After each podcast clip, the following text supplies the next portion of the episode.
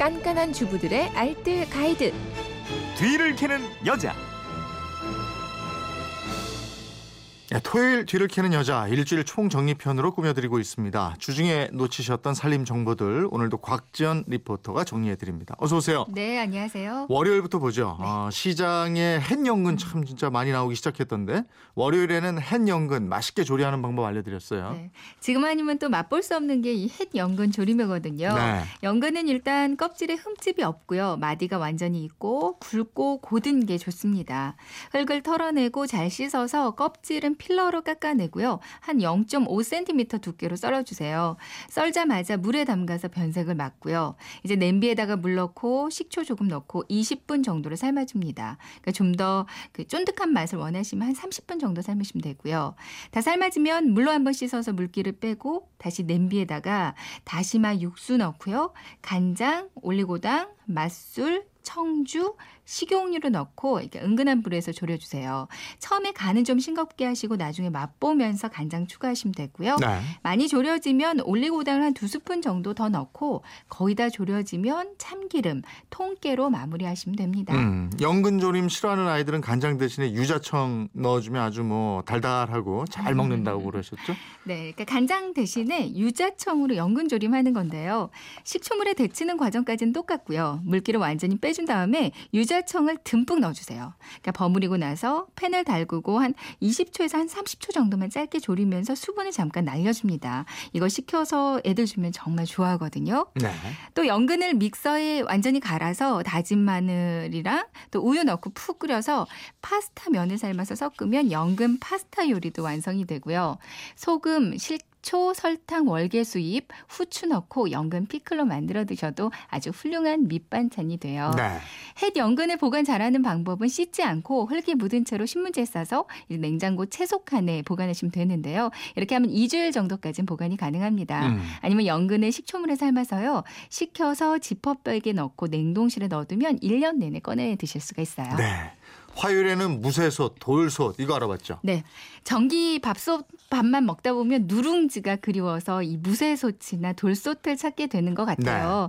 먼저 무쇠솥은 전통 가마솥의 한 축소 판이라고 보시면 됩니다. 음. 요즘에는 또 녹을 방지하기 위해서 겉에 에나멜을 입힌 코팅 주물 냄비도 유행을 하고 있거든요. 네. 열 전도율, 열 보유력이 뛰어나서 영양소 파괴도 적고요. 무거운 뚜껑 때문에 이 맛이랑 향이 달아나지 않아서 예전 그 가마솥밥 맛을 그대로 살릴 수 있다는 장점이 있어요. 네. 근데 많이 무겁다는 단점도 있지만 또 조금만 소홀하면 밥이 좀 푸슬푸슬해지기도 하거든요. 음. 그러니까 일단 쌀을 잘 불려놔야 되고요. 쌀을 넣고 뚜껑을 덮어서 일단 센 불에 올렸다가 밥물이 막 끓어 넘치려고 하면 뚜껑을 열고 숟가락으로 한번 이렇게 휘젓습니다. 네. 밥물이 잦아들면 그때 뚜껑을 다시 덮고요. 불을 약하게 해서 밥이랑 누룽지를 같이 만들어요. 음. 또 사용하고 나서는 설거지 후에 바로 불에 올려서 약한 불로 물기를 완전히 말려주시는 게 좋은데 네. 안 그러면 물기가 남아서 금방 벌겋게 녹슬어 버리거든요. 음. 그러니까 그때 그때 물기 충분히 말리고 기름을 거기다가 살짝 발라주는 것도 좋습니다. 네. 그리고 돌솥 같은 경우는 밥맛은 뭐 이게 제일이라는 평가를 받고 있어요. 음. 일단 중간 불에서 밥을 하고요. 끓기 시작하면 뚜껑 열고 밥물이 잦아들 때까지 뚜껑을 열어놔 두세요. 네. 그리고 밥물이 잦아들면 뚜껑을 다시 닫고요. 약한 불한 5분 정도 더 끓이는데 음. 그러면 이렇게 탁탁탁탁 이러면서 누룽지 되는 소리가 들리거든요. 네. 그럼 그때 불을 끄고 이 상태로 한 5분에서 10분 정도를 뜸을 들이면 됩니다. 음. 이렇게 하면 밥맛뿐만이 아니라 누룽지가 정말 예술이거든요. 예. 쌀이랑 함께 나물을 잘게 썰어서 넣으면 그 영양가 많은 나물밥 되고요. 불 끄고 뜸 들일 때 세척한 굴 넣으면 탱글탱글한 굴밥도 돼요. 네. 근데 단점이 이 돌솥은 좀 깨지기 쉽다는 단점이 있거든요. 음. 특히 온도가 좀 급격하게 변하면 깨지기가 쉬우니까요. 세척하신다면 따끈할 때 따뜻한 물로 닦는 게 좋습니다. 네. 이 무쇠솥, 돌솥 이런 것도 처음 사용하기 전에 길들이기 작업이 필요하다고 그랬죠? 네. 이 사전 길들이는 작업, 작업은요. 큰 냄비에다가 물 넣고 한 30분 정도를 끓여주는 거예요. 네. 꺼내서 충분히 식히고 물기가 완전히 마르면 약한 불에 달구면서 식용유를 한 두 큰술 정도 부어서요. 키친타올로 이렇게 골고루 기름을 둘러주시면 되거든요. 그리고 이번에는 자투리 채소들을 아무거나 여기다 막 볶거나 아니면 물과 함께 끓여줍니다. 그러니까 채소 특유의 향이 좀 배일 수 있도록 충분히 끓이고요. 그러고 나서 잘 세척해서 말리면 끝이에요. 네. 돌솥은 그냥 물 대신에 쌀뜨물 물에다가 소금을 조금 넣고 끓여주면 더 좋고요. 그리고 나서 신문지나 아니면 부드러운 종이를 안에 구겨 넣고요. 음. 또 겉에도 신문지로 잘 싸서 보관해 주시면 가장 네. 좋습니다. 수요일에는 엄마표 토마토 케첩 집에서 네. 간단하게 만드는 방법 알려드렸어요. 재료가 완숙된 토마토 4개, 사과 반 개, 양파 4분의 1개 필요하고요. 그리고 비트와 월계수 잎은 있으면 좋고요. 안 넣어도 무방합니다. 이 비트는 케첩의 빨간색을 위해서 넣어주는 거예요. 월계수 잎만 제외한 모든 재료를 믹서에 갈고요. 체에 한번 걸러줍니다. 네. 냄비에다가 걸은 그 토마토즙을 넣고 끓여주는데요. 끓이는 중간중간 거품은 걷어내면서 수분이 증발할 때까지 끓이고요. 이제 많이 졸았으면 전분과 물을 1대 1로 섞은 전분 물을 넣고요. 레몬즙이 있으면 레몬즙도 살짝 넣고요. 네. 마무리로 설탕이랑 소금을 살짝 넣어서 간해 주시면 돼요. 음. 그러니까 애들이 먹는 거라면 이 소금과 설탕은 아예 빼 주셔도 되고요. 네. 이렇게 만들어서 식힌 다음에 냉장고에 보관하면 되는데 냉장고 안에서 일주일에서 열흘까지는 보관이 가능하거든요. 볶음밥 할 때, 뭐 오므라이스 할 때, 돈가스나 반찬용 소스로 먹으면 엄마 표 건강한 케찹 맛을 즐기실 수 있을 네. 겁니다. 여름용 대나무 돗자리 이제 창고 안에 집어넣는 분들 많으실 텐데 네. 목요일에 이거 알려드렸어요. 대나무 돗자리 보관 잘하는 방법이요. 네. 여름 내내 가족들 아주 시원하게 해줬던 대나무 돗자리 잘 보관하셔야 되는데요.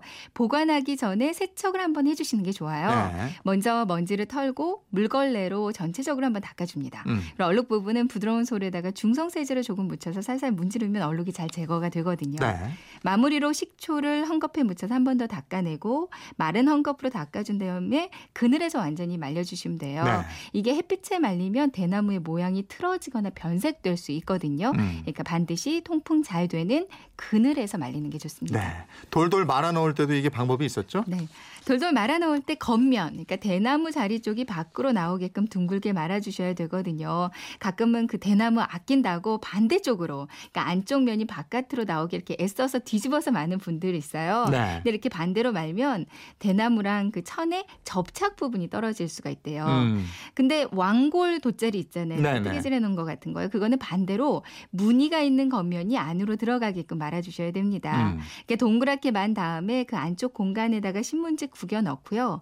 사이사이도 신문지를 켜켜이 넣고 그 겉면도 한 번 더 신문지로 싸서 테이프로 묶어주시면 되는데요. 네. 비닐로 포장하는 건 통풍이 안 되니까 이거 별로 좋지 않대요. 음. 그리고 세워서 보관하지 말고 뉘어서 보관해야 그 대가 휘어지거나 부러지는 거 막을 수 있다고 네. 합니다. 대나무 돗자리에 잉크를 만약에 쏟았다면 휴지로 먼저 잉크를 빨아들이고요. 걸레로 닦은 다음에 상한 우유를 조금 부어서 닦으면 깨끗해지고요. 네. 혹시 담뱃불로 자국이 좀 남았다면 투명 매니큐어 있잖아요. 음. 이거 발라주면 좋아요. 네. 껌이 묻었다면 그 사이사이 헝겊을 위에다 대고요. 음. 뜨거운 다리미로 이렇게 눌러주면 껌이 녹아서 헝겊에 네. 달라붙게 되고요. 음. 돗자리가 좀 오래 써서 누렇게 변색이 됐다. 이러면 굴- 귤 껍질이나 레몬 껍질을 한번 삶아낸 물 있잖아요. 네. 이걸로 닦아주면 변색 없이 오랫동안 사용할 수가 있습니다. 알겠습니다. 주말판 뒤를 캐는 여자 곽지연 리포터였습니다. 고맙습니다. 네, 고맙습니다.